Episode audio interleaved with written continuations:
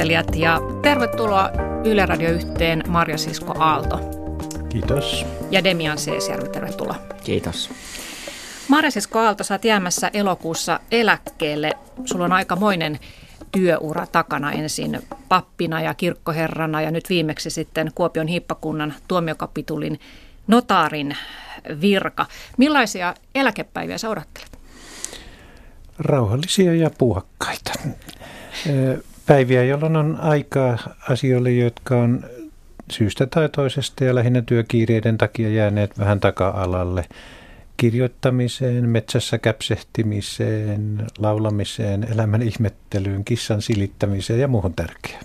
Kuulostaa oikein mukavalta.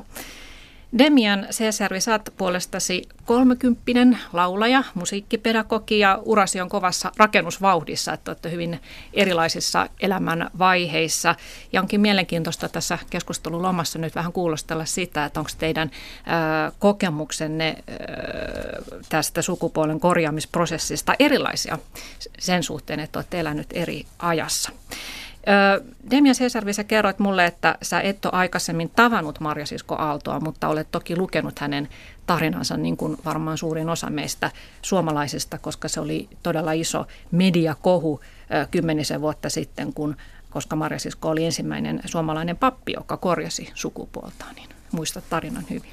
Joo, kyllä. Ja tota, niin, niin Kokkolassa silloin opiskeli ja laulupedagogiksi ja, ja tota, se oli, taisi olla joku Iltalehen juttu tai mikä se olikaan, mä muistan niin kuin tarkalleen, että, mutta että iso kohu, mm. kohu se oli ja tota, mielenkiinnolla luin hänen tarinaansa ja ajattelin, että voi että on rohkea ja äh, ihminen ja, tota, ja silloin mä olin aika lailla niihin aikoihin aloittanut itsekin sen terapia vähän pohdiskelin näitä asioita ja, ja tota, oli sellaisessa vähän niin kuin välivaiheessa, ensimmäisessä vaiheessa kohti sitten sitä niin kuin rohkeampaa askelta lähteä sitten prosessiin. Ja kyllä Maria Siskon esimerkki ja tarina ja hän tuli omilla kasvoillaan ja, ja kertoi tarinansa avoimesti Suomen kansalle, niin oli semmoinen mulle sellainen niin kuin voimaa antava ja rohkaiseva niin kuin lähtölaukaus sille, että mä uskalsin sitten alkaa itsekin niin kuin puhumaan siitä ja, ja tietyllä tapaa niin kuin – niin kun myös kun sen häpeän kanssa ja pelkojen kanssa siinä painiskeli, niin, mm. niin kyllä se oli sellainen ensimmäinen, että ei vitsit, että et, tota, niin, niin, kyllä mäkin voi, voisin uskaltaa ja, niin. ja silleen hirveän merkittävä oli. Niin. Miltä kuulostaa Marisisko? Olen kuullut ihan samaa monelta, että kaikissa asioissa tarvitaan niitä, jotka kulkee edeltä ja potkii omia varpaitaan kiviin, jotta perässä tuli olla olisi toivon mukaan helpompaa. Mm. Varmasti omat vaikeutensa on myöskin niillä perässä tulijoilla, ihan varmasti. Niin, kyllä. Transsukupuolisuudellahan tarkoitetaan siis ihmisiä, joiden kokemus omasta sukupuolesta on ristiriidassa syntymässä määritellyn sukupuolen kanssa. Marasisko ja Demian, miten te kuvailisitte sitä olotilaa, että mitä se tarkoittaa, kun keho ei vastaa sitä sisäistä tunnetta omasta sukupuolesta? Se on varmaan vähän vaikea kuvailla, koska suurimmalle osalle ihmisistä se oma sukupuoli on jotain itsestään selvää, jota ei tarvitse sen kummemmin pohtia, koska ei ole tätä sisäistä ristiriitaa, mutta te olette sen kokeneet voimakkaasti, niin miten te voisitte kuvailla sitä olotilaa? Se on vähän vaikea tosiaan kuvata juuri sen takia, että se on ongelma vain sille, jolle se on ongelma. Mm. Se on tunne siitä, että omassa itsessä on jotakin kauhealla tavalla väärin. Tietää, että jotain pitäisi tehdä, mutta vie varmasti aikaa mieltää ja löytää se, että mikä se oikeastaan on se kipukohta ja mitä sille voi tehdä. Ja sitten on valtavasti kysymyksiä ennen kuin pääsee sitä tekemään täytyy ottaa huomioon niin monia asioita. Jokaisella meistä on esimerkiksi läheisiä ihmisiä, heidän tarpeensa ja tuntemuksensa ja kokemuksensa ja samoin huoli vaikkapa työstä ja toimeentulosta ja lukemattomista muista asioista ja tietenkin myös se, että onko tämä juuri sitä, olenko täysin varma tästä asiasta ja sitten jatkuvasti niin tutkimusprosessia aikana kyseltiin, että entä jos kadut. Mm. En ole koskaan katunut, mutta kuitenkin niin epävarmuustekijöitä on paljon ja taju siitä, että jotakin minussa on muutettavaa, jotta elämä olisi täysin elämisen arvosta ja olisin kokonainen ihminen. Mm. Mm. Mulla kanssa oli niin kuin se tilanne, tuli niin kuin kärjisty sillä tavalla, että tuli sellaiseen pisteeseen, että mun niin kuin elämä joko jatkuu tai ei jatku. Että mä joko jatkan sitä omana ittenäni tai sitten tota, ei tässä niin kuin elämässä ole, tämä ei ole niin kuin elämisen arvosta.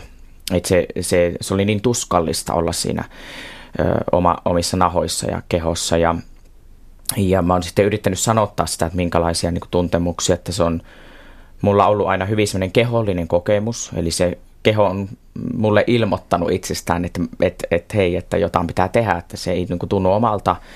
Öö, eli, eli se on vähän semmoinen niin kaksijakoinen, kaksijakoinen se kehollisuus, se keho on tavallaan sellainen niin kuin, öö, tärkeä, sillä pääsee paikasta toiseen, sillä niin kuin, niin kuin on aistit, pystyy tuntemaan niitä ihania hyviä asioita, mutta sitten, sitten tämän sukupuolen osalta niin se tuntuu ihan, ihan väärältä ja, ja, tota, ja se on hyvin tuskallinen – ja mä linkitän siihen semmoista niin kuin todella syvää niin kuin inhoon, itse inhon häpeän, puhutaan kehodysforiasta ja, ja se on tota, aiheuttaa todella niin kuin voimakkaitakin somaattisia oireita ja, ja, ja sillä lailla. Ja sitten justiin se, että se mielen, mielen sukupuoli siinä on, niin kuin mäkin olen pienestä saakka identifioitunut hyvin vahvasti miessukupuoleen pojaksi ja, mm. ja näin, niin se, se oli niin kuin aina se sellainen niin kuin valtava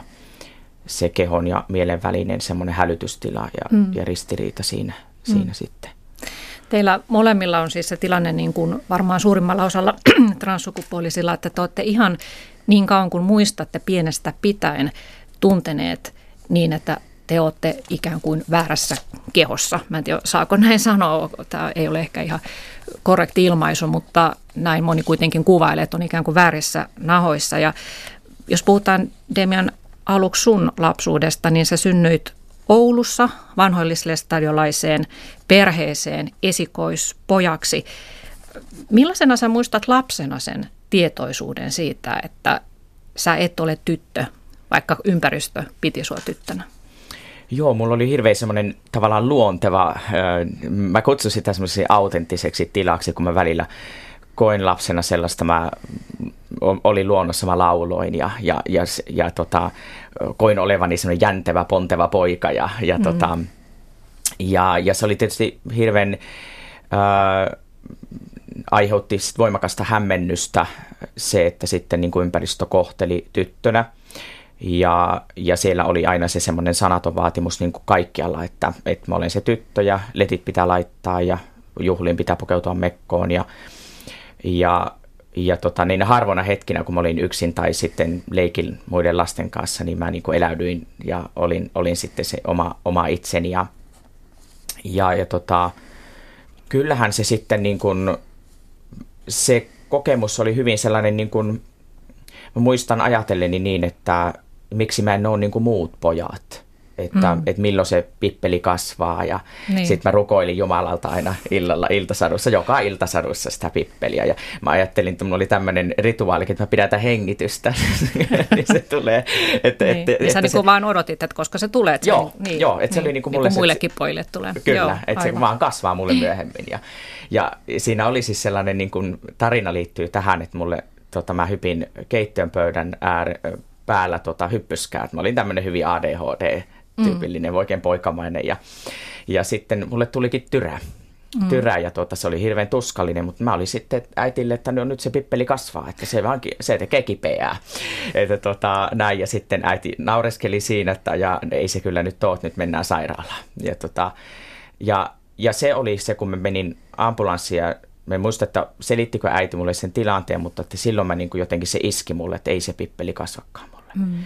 Ja se oli valtava suru ja se oli tosi sellainen kipeä, tuskallinen kokemus. Ja, tota, ja siinä sitten äiti oli sillä lailla herkillä ja, ja niin kuin, tämä on semmoinen ihana muisto, semmoinen, niin kuin, että äiti tota, sitten huomasi tämän surun ja, ja jotenkin intuitiivisesti sitten, kun mä olin pitkään toivonut merimieslakkia, semmoista niin kuin oikein miehekästä merimieslakkia, niin sitten äiti toisen sairaalaan sen merimieslakin ja röllikasetin ja, ja se oli mulle sellainen sitten niin kuin tavallaan lohdu, lohduke, tavallaan semmoinen turvallinen lohduke siinä sitten tilanteessa, kun piti luopua siitä ajatuksesta. Mm. Mm. Mutta kun sä sitten ymmärsit, että sä nyt olet ympäristön mielestä tyttö vaikka niin, että koekaan sisäisesti, mm. niin jatkoitko sä asiasta puhumista vanhemmillesi? Saitko se siitä ymmärrystä sitten, että tämä ei olekaan mikään pikkulapsen ohi, ohimenevä juttu, vaan tämä on ihan totta? Joo, kyllä mä aika lailla sen leikkauksen ja sen jälkeen sitten lakkasin puhumasta. Et se oli jotenkin sellainen, niin kuin, mm, mä kätkin sen surun jotenkin niin kuin painoin syvälle ja mä huomasin, että tästä ei voi puhua. Tämä on vähän semmoinen asia, että, että tämä herättää niin kuin häpeää ja, ja, ja sitä ei vaan, niin kuin, sille ei ollut sanoja ja sille ei ollut niin kuin, merkityksiä ja tota, sellainen niin kuin tabuhan se oli niin kuin siinä yhteisössä, että ihan, mm. varsinkin siellä, että niin kuin muutenkin siitä ei tiedetty vielä silloin. Ja, ja se oli sitten sellainen, niin kuin, mä otin sellaisen salaisuudeksi niin kuin kannettavakseni niin kuin jo niin pienenä, että et, tota, Sä peitit sen. Mä peitin, mä Joo, salasin jo. sen ja, ja si, siitä seurasi sitten sellainen mukautuminen niin kuin tavallaan siihen ö, rooliin ö, ja siihen yhteisöön ja monella tapaa mukautuminen semmoiseen tytön rooliin ja, ja tota, ajatuksista ja kaiken tasolla. Et, mm. Että mä tulin sitten jollain tavalla hyväksytyksi sitten. Niin, kuin niin että pystyit jatkamaan siinä elämistä. Kyllä. No Maria Sisko, sä oot puolestasi varttunut Lappeenrannassa ja, ja sun perheessä oli äh, sun lisäksi kuusi poikaa ja sun jälkeen syntyi sitten vielä pikkusisko. Ja sun vanhempasi olivat lääkäreitä ja erityisesti isäsi kuulemma tykkäsi siitä ajatuksesta, että hänellä on seitsemän poikaa. Mutta se yksi poika, joka oli ristitty Olli, äh, Olliksi, niin tuota, tunsikin olevansa tyttö nimeltä Marja. Se kuitenkin sitten puettiin, puettiin tuota pojavaatteisiin ja kannustettiin urheilemaan niin kuin muutkin pojat. Toitko sä sitä tunnetta kuinka vahvasti esille sun vanhemmille, että, että sä oletkin oikeasti Marja? Hyvin samat kokemukset kuin Demienillä, vaikka olen kovin eri vuosikymmeneltä. Mm.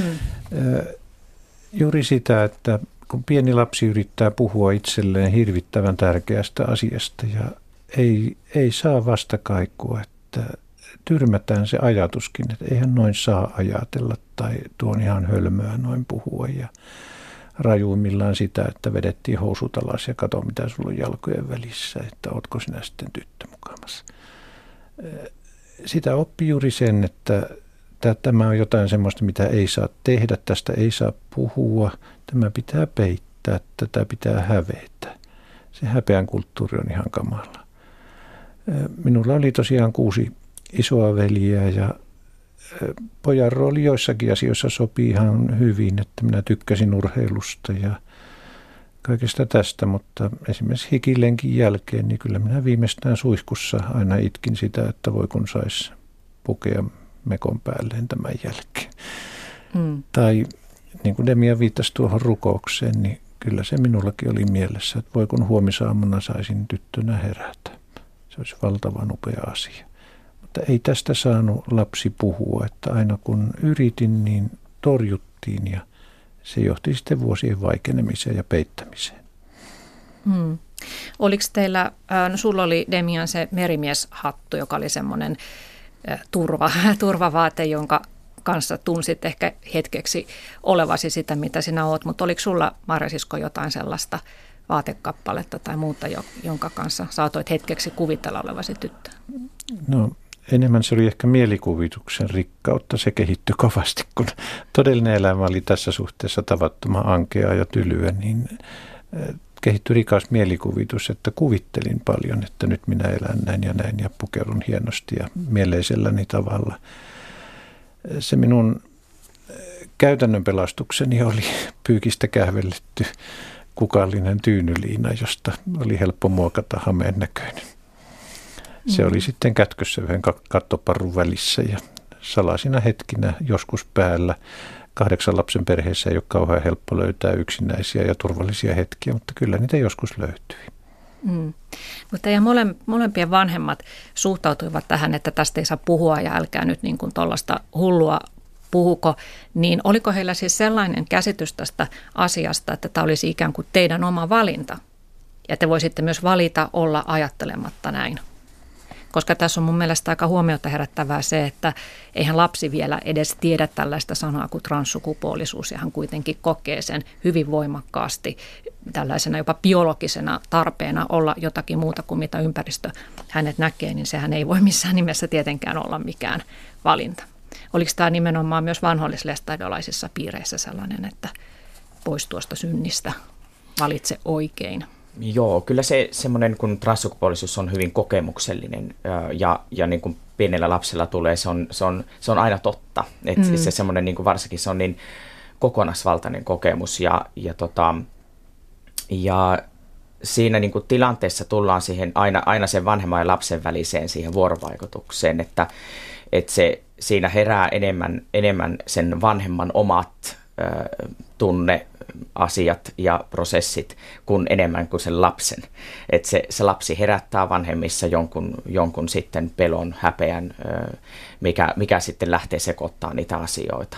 Et, että, että tavallaan se, niin kuin, niin kuin mitä mä oon kokenut justiin, tai pitäisi olla niin kuin just se, että lapselle pitäisi antaa se ö, tilaa tilaa niin kuin itse sanottaa sitä omaa kokemusta ja, ja niin kuin hyväksyvästi, tukevasti, rakastavasti siinä olla niin kuin läsnä sille, että ahaa, että tollasta ja näet, vaikka ei heti ymmärtäiskään, niin, niin kuin antaa lapsen ö, siinä niin kuin, niin kuin tilaa sille lapselle ja lapsen tunneelämälle ja sille persoonalle ja ö, kaikelle, niin silloin se niin kuin kääntyisi semmoiseen hyvään suuntaan. Mm. Ja, ja vaikka se olisikin väliaikaista tai niin kuin sellaista, että se lapsi ei sitten olisikaan transsukupuolinen, niin sillä on sitten niin kuin, se on sellainen tärkeä vaihe hän, hänelle joka tapauksessa niin kuin itsensä etsimisen ja sen persoonan rakentumisen kannalta. Että, Nyt ei ainakaan lyötä sitä häpeä taakkaa siihen Kyllä. päälle, vaan saisi lapsi rauhassa itse kehittyä. Kyllä. Ja tuntea sen, että hänessä ei ole mitään vikaa. Joo, kyllä, juuri näin. Mm. Niin, mietin sitä, että lapsen kasvamiseen ja aikuisuuteen vähitellen opettelemiseenhan kuuluu se, että tietyissä vaiheissa kokeillaan erilaisia rooleja ja asioita ja useimmat lapset esimerkiksi jossain vaiheessa miettivät, että minkälaista olisi olla toisessa sukupuolessa tai pojat kokeilevat tyttöjen vaatteita ja päinvastoin. Ja se on useimmille ohimenevä juttu ja se on enemmän roolin hakemista ja vähän leikinomaistakin transsukupuoliselle se ei ole leikki, vaan kipeä totuus, josta haluaisi edetä. Myöhemminkin elämässä, tai siis uskon, että vanhempani toivoivat kovasti, että tämä olisi ohimenevä ilmiö, joka höperehtiminen päättyisi aikanaan. Eihän se pääty silloin, kun se on todella syvällä. Mutta myöhemminkin elämässä on kokenut hyvin kipeänä sen, että jotkut ihmiset luulevat, että se on oma valinta, että päätänpä nyt ruveta transsukupuoliseksi. En tunne yhtään transsukupuolista, joka olisi sydämen halusta halunnut olla nimenomaan transihminen.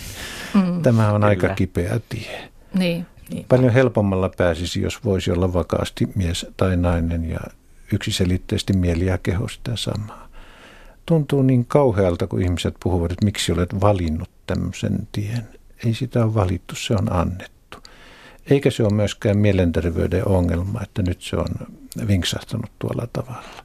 Mm. Mutta edelleen kuulen tämmöisiä äänenpainoja jossakin, että kyllä sillä nyt pahasti iso pyörä heittää. Mm. Vaikka itse asiassa tähän korjaamisprosessiin ja tutkimuksiin sisältyy hyvin tarkka analyysi siitä, että minkälainen on henkinen pohja ja mielen vakavuus ja mm, onko kyllä. ihminen tosissaan ja kestääkö hän sen. Kyllä, että se on pitkä prosessi, että kyllä. tarvitaan myös ö, psykiatrin ö, lausunto siitä, että mistä tässä oikeasti on kysymys, että on suljettu pois mielen, mielen tuota noin, niin, sairaudet. Vielä tuosta lapsuudesta ja nuoruudesta, niin miten te kaveripiirissä tulitte hyväksytyksi vai tulitteko? Vai kohtasitteko kiusaamista? No tota, mulla oli se oikeastaan se kiusaaminen niin kuin sinne, sijoittu sinne lapsuuteen ihan ensimmäiseltä luokalta asti, että että tota, et se oli ihan, niin kuin opettaja oli tämä niin kuin ensimmäinen kiusaaja, tai se oli semmoinen aika traumaattinenkin mulle sitten itselle se niin kuin ensimmäiset luokat, että mulla oli pitkä, että mä en muistanut edes niitä sieltä ajoilta mm. hirveästi mitään, että tota, sitten kun se on sellaista julkista nöyryytystä ja niin kuin häpäisyä niin kuin muiden edestä, niin se, se on aika sellainen niin kuin kipeä, kipeä ollut tota, niin, niin käsitelläkin sitten myöhemmin ja se on sitten vaikuttanut monen asiaan itsetuntoon ja oppimiseen. Niin, opettajaa siis jotenkin ärsytti se, että sä olit jotenkin erilainen. Joo, kyllä siinä niin kuin oli selvästi semmoinen, koska siihen niiaamiseen ja tämmöisiin puututtiin ja, ja tota, että, että mä en osaa niiata ja, mm. ja tota, ihan selkeästi siinä oli, että oli hänen mielessään sellainen tuuliviiri ja häilyvä, en, en selkeä jo äh, luokiteltava äh, niin kuin tyyppinä ja, ja, ja se oli varmasti, kyllä mä oon semmoisen päätelmään tullut, että se on niin kuin vaikuttanut se mun sukupuolinen ilmaisu jo, jo silloin. Mm. No kuinka syvissä vesissä sä silloin pienenä lapsena jouduit kulkemaan? No kyllä se koulukiusaaminen ja kaikki yhdessä sitten se salaaminen ja, ja se semmoinen sitten niin kuin vaikutti niin, että kahdeksanvuotiaana ensimmäisen kerran mietin e-, elämän päättämistä itse ja, ja, tota, ja mietin mielessänikin kirjoittaa kirjeen sisaruksille ja vanhemmille ja ö, mietin, miten mä sen teen. Ja en mä siinä niin kuin tietoisesti tiennyt, että mä niin kuin itsemurhaa suunnittelin, mutta, mutta tota, myöhemmin mä sitten tietysti tajusin sen, että, että, että niin kuin, mutta se, se tilanne vaan oli silloin niin kuin kahdeksan, kahdeksanvuotiaana se ö, jotenkin semmoinen niin äärimmäisen, äärimmäisen tuskallinen ja, ja se, että kun ei ollut ketään kelle puhua mm-hmm. siitä asiasta, ei voinut puhua kellekään, niin, niin se oli vaan liikaa niin yksin kantaa. Mutta että siinä sitten mulla oli semmoinen aina vahva lapsen usko ja niin kuin johdatukseen ja Jumalaa. Ja mä sitten siinä rukoilin ja, ja tota, sitten mulle tuli sellainen olo, että, että mullakin on niin kuin tarkoitus tehtävä tässä elämässä, että ei, ei kannata nyt lähteä tekemään mitään, mm. mitään sellaista. Ja, ja se sitten niin kuin antoi, antoi voimaa. Niin voimaa. Mm. Tutkimustenhan mukaan yli puolet transnuorista, joita on haastateltu näihin tutkimuksiin, niin on harkinnut jossain vaiheessa itsemurhaa, mikä kertoo tästä syvästä ahdistuksesta, mikä tähän voi liittyä, jos siihen ei saa asiallista apua ja tukea. Kuuntelette siis Yle Radio 1. Me puhumme transsukupuolisuudesta ja sukupuolen korjaamisprosessista ja täällä ovat vierainani Marja Sisko Aalto ja Demian Seesjärvi. No mitä, mitä sitten tapahtui, kun te tulitte murrosikään ja alkoi vääjäämättömästi ne kehon muutokset siihen teidän mielestänne väärään sukupuoleen? No sehän oli katastrofi. Siis luokkatoverit, ikätoverit nauttivat suunnattomasti, kun pituus venähti, jalka kasvoi ja ääni tuli möreäksi, parta alkoi tulla ja hartiat levitä. Ja, ja, ja Minullahan se oli hirveäntä, mitä voisi kuvitella, kun kaikki muutokset oli väärään suuntaan. Se lisäsi vaan sitä ahdistusta. Kyllä. Mm. Entä Demian? Joo, ihan, ihan sama, sama kokemus. Mä muistan sen, että, että mulla oli jo niin voimakas itsesyrjintä ja se sisäistynyt häpeä siinä vaiheessa, että ö, mä en uskaltanut ajatella että, ja toivoa, että, että, tota, niin kun, että mullakin kasvaisi parta ja pituus ja, ja tota, ääni madaltuisi ja, ja näitä, että se oli jotenkin silleen, että en, mulle ei lupa, mä en saa, saa kaivata näitä. Ja mm. sitten, sitten niissä illan mieli, mielifantasioissani ja mielikuvissa, mitä mä, se oli mun se pelastus, niin kuin Marisiskollakin tämä mielikuvitusmaailma, niin siellä mä kuvittelin näitä asioita sitten hyvin vahvasti ja elin ja unissa elin ja, ja ja tavallaan semmoisessa niin kuin, eli semmoisessa kaksinaistodellisuudessa sitten niin kuin sen mm. nuoruuden. Ja siis se oli ihan järkyttävä, ihan kamala, kamala aikaa. Se oli hyvin, hyvin semmoista, ö, niin kuin, mm. et silloin oikeastaan sitten niin kuin toisen kerran tuli, tuli sitten se itsemurha-ajatukset pintaan sitten, kun se oli, se, se oli mm. niin raskas. Kun murrosikä muutenkin on vaikeaa aikaa, niin teillä sitten vielä vähintään tupla, tuplana se kaikki ahdistus. Mutta sitten elämä meni eteenpäin ja Marja Aaltosusta tuli tuota kolmen lapsen isä ja menit naimisiin ja olit Imatralla kirkkoherrana ja elit sitä ö, elämää eteenpäin. Mutta mikä oli sulla sitten se hetki, kun sä päätit, että nyt tämä saa riittää, minä haluan elää tästä eteenpäin Marjas, Marjasiskona? Eli päätit lähteä näihin korjaushoitoihin. No se on tietysti hyvin pitkän prosessin tulos ja siihen oli monta monta vaikuttavaa tekijää. Piti miettiä vanhempien suhtautumista. Odotin käytännössä, että he ovat haudassa molemmat. Odotin myös lainsäädännön muuttumista, että nykyinen translaki tai silloinen nykyinen translaki tuli voimaan 2003 alusta vasta. Odotin myös, että lapseni kasvavat, olisi tavattoman kiehtova koulukiusaamisen aihe, että hei sun isäs pukeutuu mekkoon tai edelleen. Ja monia tämänkaltaisia asioita ja myöskin huoli siitä, että pystynkö elättämään perheen ja tulemaan itse toimeen, jos kerron julkisesti, että näin on ja tähän minä pyrin ja tämmöinen muutos on tulossa.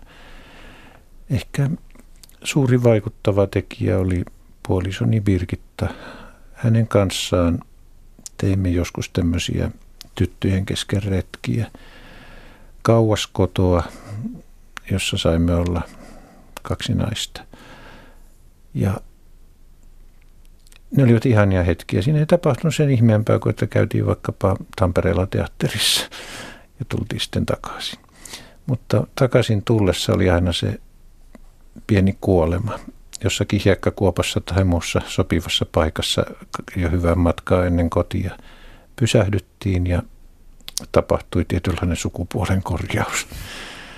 Eli se väärään suuntaan vaatteen vaihto ja meikkien pois peseminen ja taas niin kuin itsensä tsemppaaminen, että ole uskottavasti mies. Ja se ei ollut mikään leikki, vaan kipeä hetki. Ja Birgitta kerran kysyi, että entä jos ei tarttisi enää muuttaa. Mm.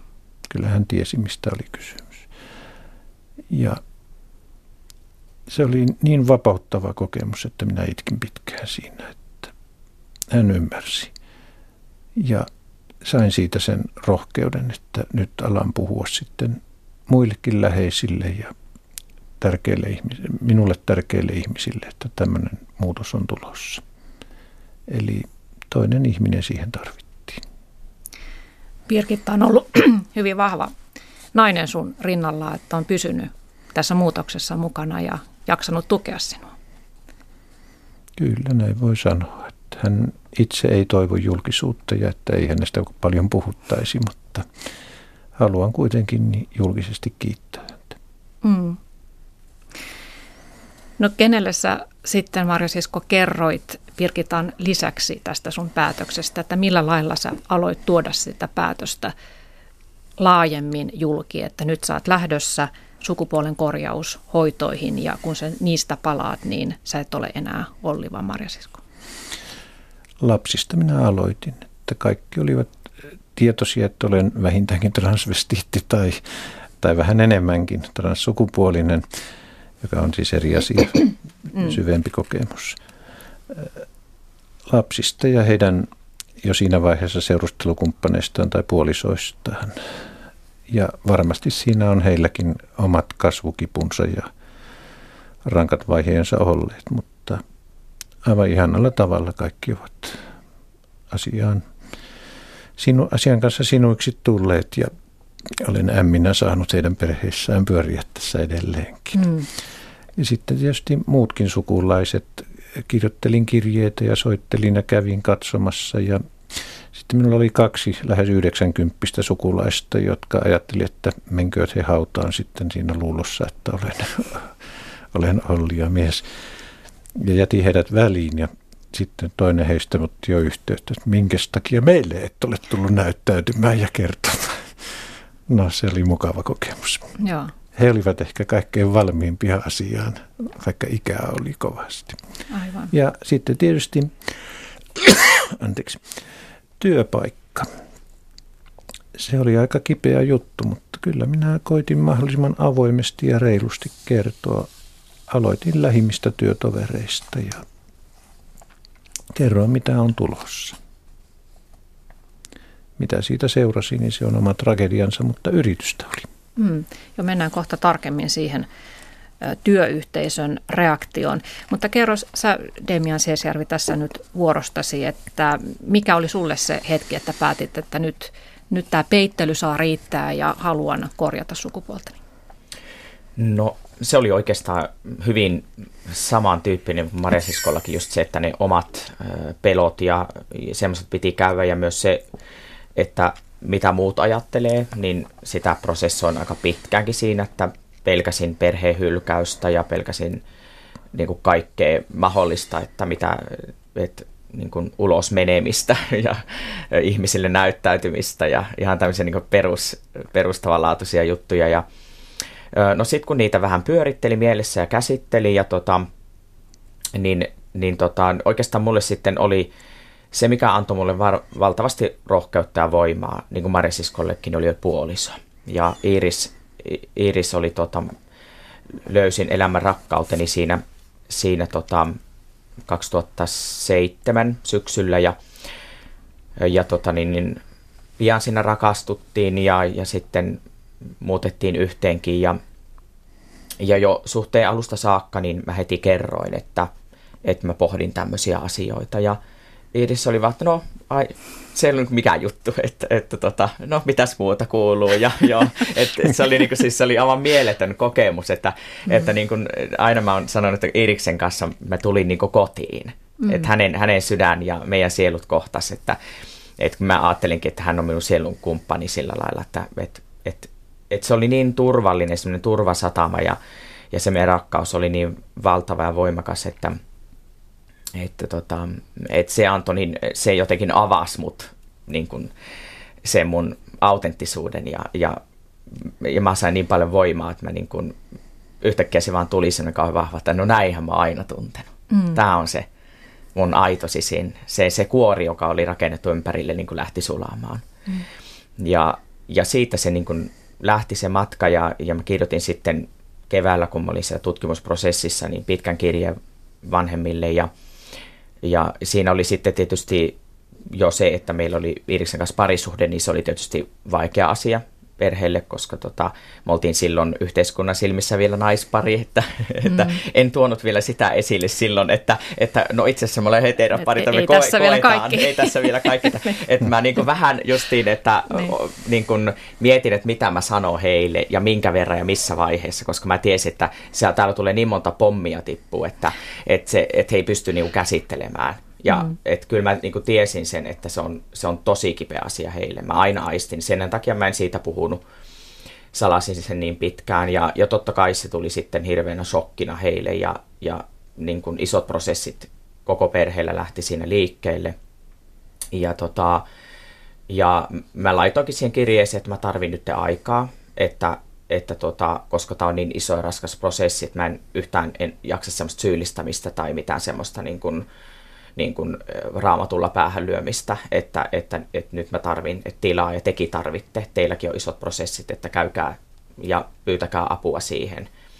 Ja, tota, ja oli se sellainen iso kriisi ja vuosia kestävä ja, tota, ja niin kuin, hirvittävän ö, mulle itselle semmoinen niin kuin rankka, rankka sillä lailla semmoinen rikkovakin ja mutta tota, onneksi oli, mulla oli sitten niin kuin ystäviä ja Iiriksen perhe ja, ja oli semmoisia niin tuki, tuki ö, niin kuin henkilöitä siinä tilanteessa ja, ja kaikki saatiin tykönämme sitten prosessoida ja käsitellä ja, ja, ja sitten tuli se hetki, että mä jotenkin aistin, että nyt on jotain niin kuin tapahtunut, jotain on liikahtanut ja, ja tulikin sitten äidiltä viesti, että, että milloin te tuutta käymään ja milloin, mm.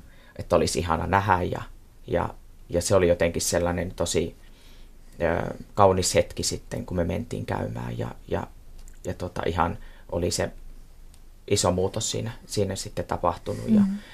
Ja, et, et kyllä se niin kuin, on ne sellaisia niin kuin isoja asioita, mutta sen piti, mä oon hirveän vahvatunut, että se on kaikki tämä nyt tarko, on tarkoitus, että on pitänyt mennä näin, että, että se on niin kuin niin kuin avannut mun perhettä valtavasti ja vienyt sellaiseen niin kuin suuntaan, mikä niin kuin tuntuu, tuntuu hirveän oikealta ja hyvältä ja aidolta, aidommalta. Öö, ja tota, ja vah, se on vahvistanut kaikkia meitä, että, että mm. tota, mä uskon, että tästä on vaan suunta ylöspäin. että, no, tota, onko sun vanhemmat nyt ymmärtäneet paremmin, kun tämä prosessi on ikään kuin viety loppuun, niin äh, tätä koko ilmiötä ja muistaneet kenties, että no niin, että sinähän lapsena jo puhuit kyllä siitä, että sinä olet poika oikeasti. Joo, kyllä he on niin kuin tajunnut ja sitten niin kuin äidin kanssa mä oon käynyt keskusteluita, niin hän on nyt niin kuin alkanut niin kuin yhdistää niitä asioita. Että niin kuin palapelin palaset on alkanut tulla niin kuin kohalleen ja, ja, ja sitten, sitten itsekin on alkanut, kun prosessit ja tällaiset niin kuin on kasvanut, kasvanut, niin on alkanut näkemään niitä, niitä myös niitä hyviä hyviä hetkiä, jolloin niin kuin tavallaan niin kuin oli, oli se tiedänpoikavaihe, että se oli se sellainen mulle tärkeä. Siinä mä sain luvan kanssa olla Herodes ja, ja niin. poika ja vi, viikset maalattiin. Ja, et, että, tota, että tämmöisiä niin kuin, niin kuin kantavia, kantavia ajatuksia ja sitten niin kuin, kyllä ne vanhemmat on niin kuin, nyt ymmärtää, että miksi mä oon kipuillut tiettyjä asioiden kanssa, miksi mä oon niin kuin oireilu ihan mm. selvästi niin kuin koko lapsuuden ja nuoruuden. Mulla on mm. ollut aina, aina rankkaa ja, ja henkisesti tosi vaikeaa ja, ja, ja näin, että, tota, että, että uskon, että se on heille ollut helpottavaakin. Mm. No, jos puhutaan vähän tästä itse hoitoprosessista, niin ö, sukupuolen korjaushoitohan tarkoittaa sitä, että ihminen saa lääketieteellistä apua kehon piirteiden joko naisellistamiseen tai miehistämiseen. Ja se voi olla joko hormonihoitoja, leikkaushoitoja tai molempia. Kaikki eivät välttämättä halua mitään hoitoja, jotkut haluavat vain osa näistä hoidoista. Ja tämä on hyvin pitkä prosessi, että vaaditaan psykiatrista lausuntoa ja on tosi elämän koetta ennen näitä peruuttamattomia hoitoja. Ja, ja se itse hormonihoito on tietysti pitkä, pitkällinen ja hidas, niin haluatteko te kertoa jotakin siitä hoitovaiheesta? Minkälaisia kokemuksia sen varrella oli ja miltä se tuntui, kun se keho alkoi sitten vihdoin muuttua siihen suuntaan, mikä olikin se toivottu? No, minun kokemukseni ovat siis noin kymmenen vuoden takaa, että Demian kertoo varmaan nykyaikaisempaa tilannetta. Että silloin kokemus oli, että aina piti olla jonon päässä odottamassa, että hoitotakuu oli kuusi kuukautta, mutta hyvä, jos siinä ajassa mitään tapahtui. Että porrasportaalta edettiin, mutta portaat olivat kamalan korkeat tai mm-hmm. etäällä toisistaan. Ne odotukset oli kaikkein raskaimpia ja silloin oli tavaton tarve puhua toisten ihmisten kanssa tästä kokemuksesta ja saada sitä vertaistukea myös. Itse hoidot olivat nimenomaan juuri sitä, mitä oli vuosikymmenet elämässä odottanut ja joka ikinen pieni muutos, mikä tapahtui, rintoja alkava kasvu ja niin edelleen, niin tuntui todella hyvältä. Hmm. Mitään missiähän minusta ei tietenkään koskaan tullut, mutta ja 183 senttinen nainen, jolla on 46 kenkä, niin se on aika mielenkiintoinen näkemys, näkyy, mutta kuitenkin niin on siinä jotain kehossa tapahtunut ja olen sinut kehoni kanssa. Mm, se alkoi vihdoin tuntua omalta. Kyllä. Mm. Mites Demian sinulla?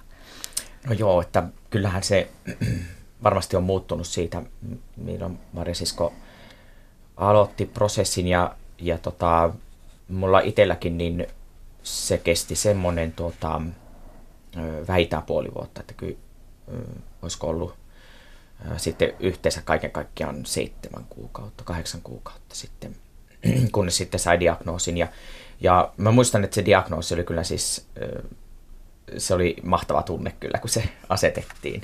Et, että mua ei se haitannut, että, että se oli diagnoosi tai että tämmöinen niin niin. termi, koska niin. mulle se oli sellainen helpottava, että ah, ihanaa, että nyt, nyt niin kuin tätä asiaa hoidetaan ja mua, niin kuin, mulla on niin kuin mahdollisuus nyt tässä sitten tota, viimein kasvaa omaksi itsekseni ja, ja tota, ö, kyllä mä niin riensin sitten sinne apteekkiin aika pian, pian sitten reseptin kanssa ja aloitin sitten testosteronikorvaushoidon ja, ja jo siinä vaiheessa, kun mä tietysti ammattilaulajana olin huolissani sitä omasta äänestäni, että mitä sille tapahtuu, niin oli jo tutkis, tutkinut asiaa ja opettanutkin sitten muita transmiehiä ja, ja nähnyt sitä niin kuin jo äänenmuutosta sillä lailla, että miten se vaikuttaa, niin, niin turvallisin mielin sitten lähin, lähin sillä lailla, että luotiin siihen, että kyllä se sieltä sitten se ääni, lauluääni mm, sitten ajan kanssa palautuu ja, ja tota, kyllä siihen muutama vuosi meni, että se lauluääni sitten niin kuin tuli sillä lailla kuntoon. Mm. kuntoon. Niin, sä olit mm. ennen soprano ja nyt sä oot baritoni. Mm, Eli kyllä. aikamoinen muutos ollut siinä ja ääni on tietysti sulle työkalu, että ollut, tai olet laulaja ja nykyään myös opetat laulamista ja äänenkäyttöä. Että se on varmaan myös ollut aika iso prosessi sulla tämä äänen uudelleen harjoittaminen ja sen muutoksen läpikäyminen. Joo, kyllä se oli, oli iso. Että siinä oli aikoja, jolloin tuota, se murros oli niin vaikea, että, että tuntui, että ei tästä niin kuin enää toimivaa tuu. Ja, tota, niin, niin, ja kävin myös semmoista aika suruprosessiakin niin kuin, niin kuin se oman ääneni, ääneni suhteen jo ennen ja sitten vielä siinä vaiheessa, mutta, mutta, tota, mutta että sitten mä jotenkin luotin ja se, että sai olla oma itsensä ja tuli sosiaalisesti niin kuin kohdelluksi miehenä ja, ja, tota, ja se elämän ilo ja halu muuten, muuten niin oli ihan eri, eri tasolla kuin koskaan aikaisemmin, niin, tota, niin kaikki tämmöiset tietysti paino enemmän vaakakupissa kuin se ääni. Että, mm. että niin kuin sillä lailla, se oli oikeastaan aika tervehdyttävä prosessi, että kun se ääni oli ollut semmoinen vähän itsetunnon jatkekin tietyllä tapaa, ja, ja semmoinen, niin, niin, josta oli saanut sitä positiivista palautetta ja sellainen, niin tietyllä tapaa, kun mä luovuin siitä, niin mä jouduin niin todella syvällä tasolla sitten niin kuin, että opetella arvostaa itteni niin kuin ittenäni. Niin, joo.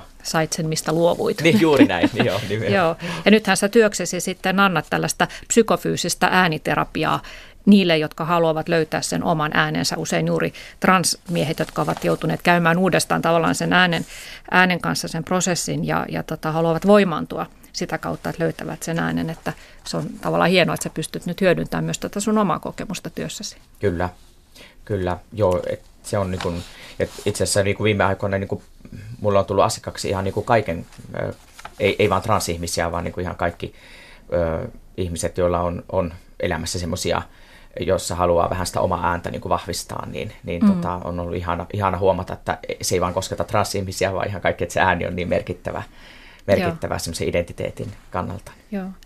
Tuota, onkohan tässä nyt sellainen yksi muutos, mikä on ehkä aika tehnyt parannuksen asenteisiin, että mä oon käsittänyt niin Demian, että sulla ei ole tämän sukupuolen korjausprosessin jälkeen ollut vaikeuksia työmarkkinoilla tai siinä, että työyhteisö miten hyväksyy, miten kuorotsut hyväksyy.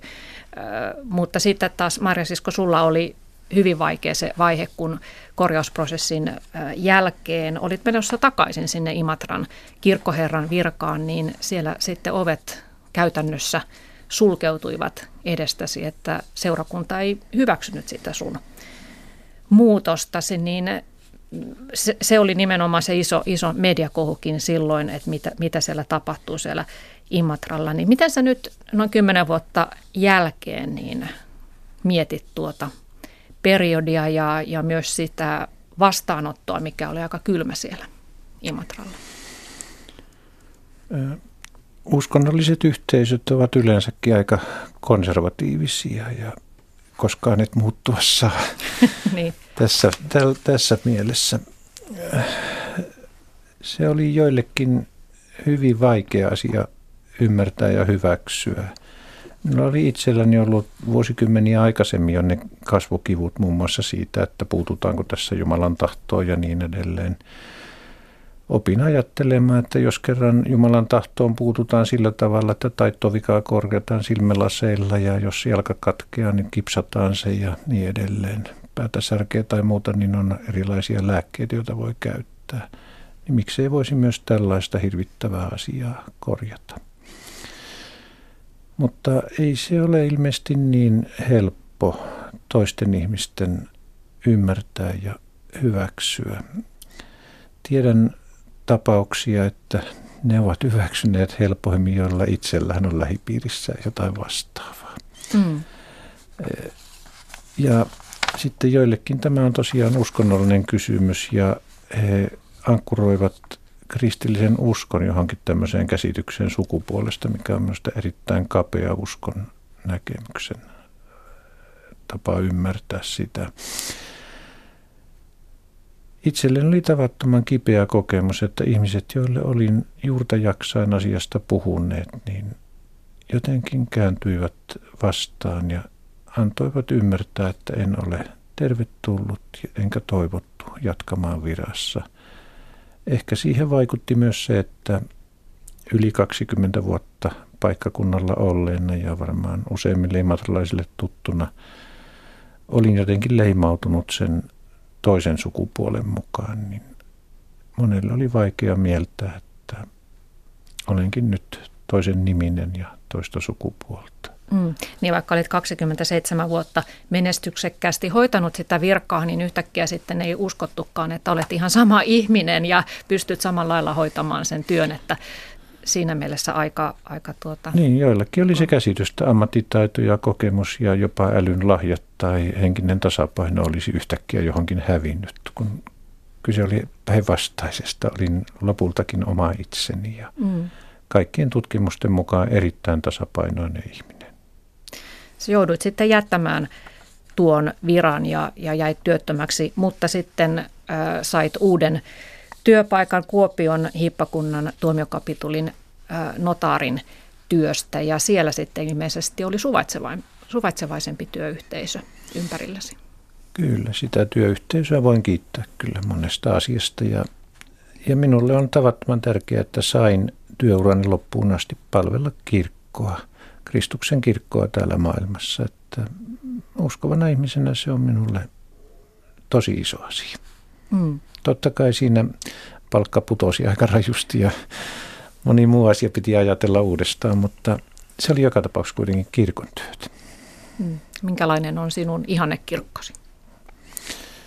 E, ihannekirkkoon mahtuu monenlaista tossun kuluttajaa ja se on noudattaa joitakin semmoisia raamatun kohtia, jotka kovin moni tuntuu unohtaneen, muun muassa rakkauden käskyä ja ajatusta siitä, että jos mahdollista on ja meistä riippuu, niin eletään rauhassa kaikkien kanssa. Annetaan tilaa ihmiselle ja muistetaan, että kaikki me olemme armoa tarvitsevia ihmisiä. Mm. Marja Sisko Aalto ja Demian Seesjärvi, miten te, kun otit tässä tämän uskonnon ja kristinuskon esiin, niin miten te olette tämän suhteenne uskoon ja Jumalaan joutuneet käsittelemään uudestaan tämän transsukupuolisuuden kanssa. Sulla Marja Sisko, niin olet kertonut, että jo ihan murrosiässä sulla sä tunsit kutsumusta papiksi, mutta samaan aikaan jouduit miettimään, että mitä tämä nyt on ja onko tämä hyväksyttyä ja onko Jumala todella halunnut näin. Kyllä, siis kaikkeen uskonnollisuuteen ja uskonnon kanssa elämiseen ja kristilliseen uskoon sinänsä, niin sisältyy tietynlainen kasvuprosessi, että lapsen usko on lapsen uskoa ja se kasvaa ja muuntuu, kehittyy ja toivon mukaan joskus on aikuisen uskoa. Pelkää, että monen suomalaisen ihanne on sellainen usko, joka ankkuroituu tai jämähtää johonkin vaiheeseen ja jossa ei ole tilaa kasvaa. Ja minun mielestäni nimenomaan kasvaminen – armossa ja totuudessa on tavattoman upea asia, että olen uskollinen nuoruuden ihan teille tietyssä mielessä ja tietyt perusasiat ovat ja pysyvät sellaisina ja ovat aika yksinkertaisia, mutta kyllä on myös todella upeaa ajatella, että elämästä ymmärtää vuosi vuodelta yhä enemmän.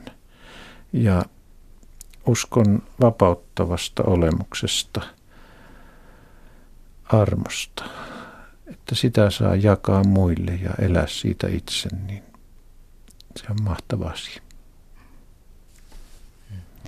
Joo, kauniisti sanottu. Ähm, mullekin usko on aina ollut säilynyt läpi elämän lapset saakka ja ollut sellainen tota, toivoa antava ja, ja kantava voima yhteys Jumalan kanssa. Mä aina niin keskustelin Jumalan kanssa ja ihan päivittäin ja tota, mulla on niin kuin hyvä suhde hänen kanssaan, että tiedän, tiedän kyllä sydämessä ja, ja, ja, tota, ja mä niin kuin tietyllä tapaa ajattelen sen ja on aina niin kuin nuorenakin nähnyt, nähnyt, kun on uskonnollisessa yhteisössä kasvanut, että, että tota, ei se tarkoita sitä, että on uskonnollisessa yhteisössä jäsenenä tai tämmöisessä niin kuin hyvin konservatiivisessa, että olisi niin kuin niin kuin semmoinen sydämen yhteys, että, että, että se, tota, se on kulttuurinen asia, niin kuin on uskonto ja usko ja uskonnollinen yhteisö. Että mä niin näen, että ne on eri asioita ja, tota, ja usko on henkilökohtainen suhde Jumalan kanssa ja,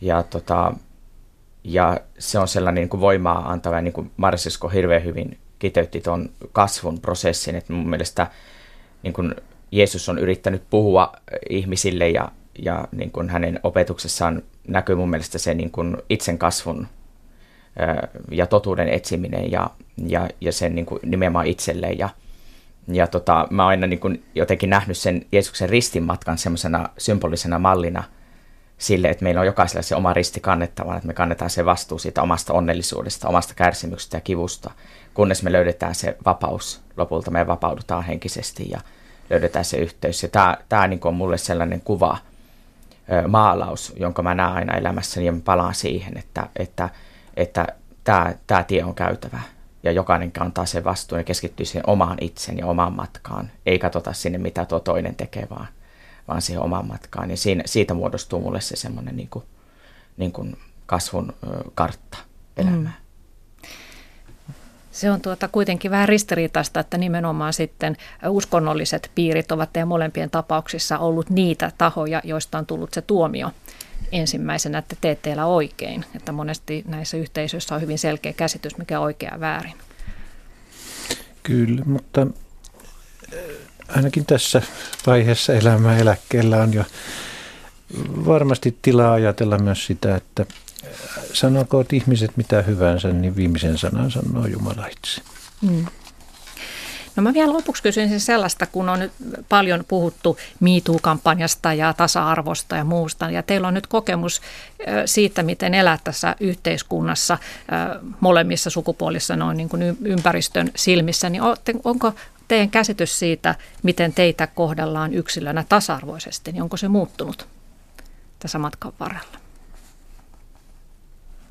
No joo, mä siis heti, heti tuli mieleen se, että esimerkiksi niin kun huomasin sen, että niin kun, ää, miehenä ollessa niin kun, oman äänensä saa paremmin kuuluville. Mm-hmm. Että, että, tota, että kyllä tässä oli niin iso kyllä. ero, että mä niin huomasin sen ihan hämmennynkin ja tuli vähän semmoinen olo, että hetkonen, että ei mulla nyt niin tärkeää asiaa ole. Että, että sä oot nyt yhtäkkiä näkyvämpi. Joo, yhtäkkiä, joo. yhtäkkiä näkyvämpi ja mua kuunnellaan enemmän ja jotenkin sitten, että mun mukamas ö, sanat on jotenkin uskottavampia kuin aikaisemmin, vaikka mä puhun ihan samoilla sanoilla. niin, ja, ja, tota, ja niin kuin, niin kuin ylipäätään tässä on just se niin kuin hassua, että, että yhdessä yössä, kun ihminen vaan kertoo mitä se oman sisäisen maailman ja kokemuksessa, niin muuttuu ihmisenä. Ja sitten se suhtautuminen muuttuu niin radikaalisti sitten muiden ihmisen taholta, että se on tässä niin kuin hassu, että eihän se ihminen muutu miksikään. Ja, ja, tota, ja justiin, niin, mutta tämä yhteiskunnan tasolla, niin tämä on tämä miesten ja naisten,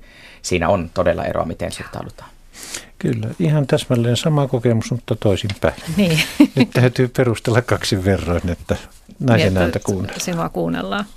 Kiitoksia Marja Sisko Aalto ja Demian Seesjärvi, että tulitte vieraakseni tähän ohjelmaan ja toivotan teille oikein hyvää kesää. Kiitos samoin. Ja hyvää kesää myös kuuntelijoille. Tapaamme kyllä vielä sitten ensi tiistaina. Moi.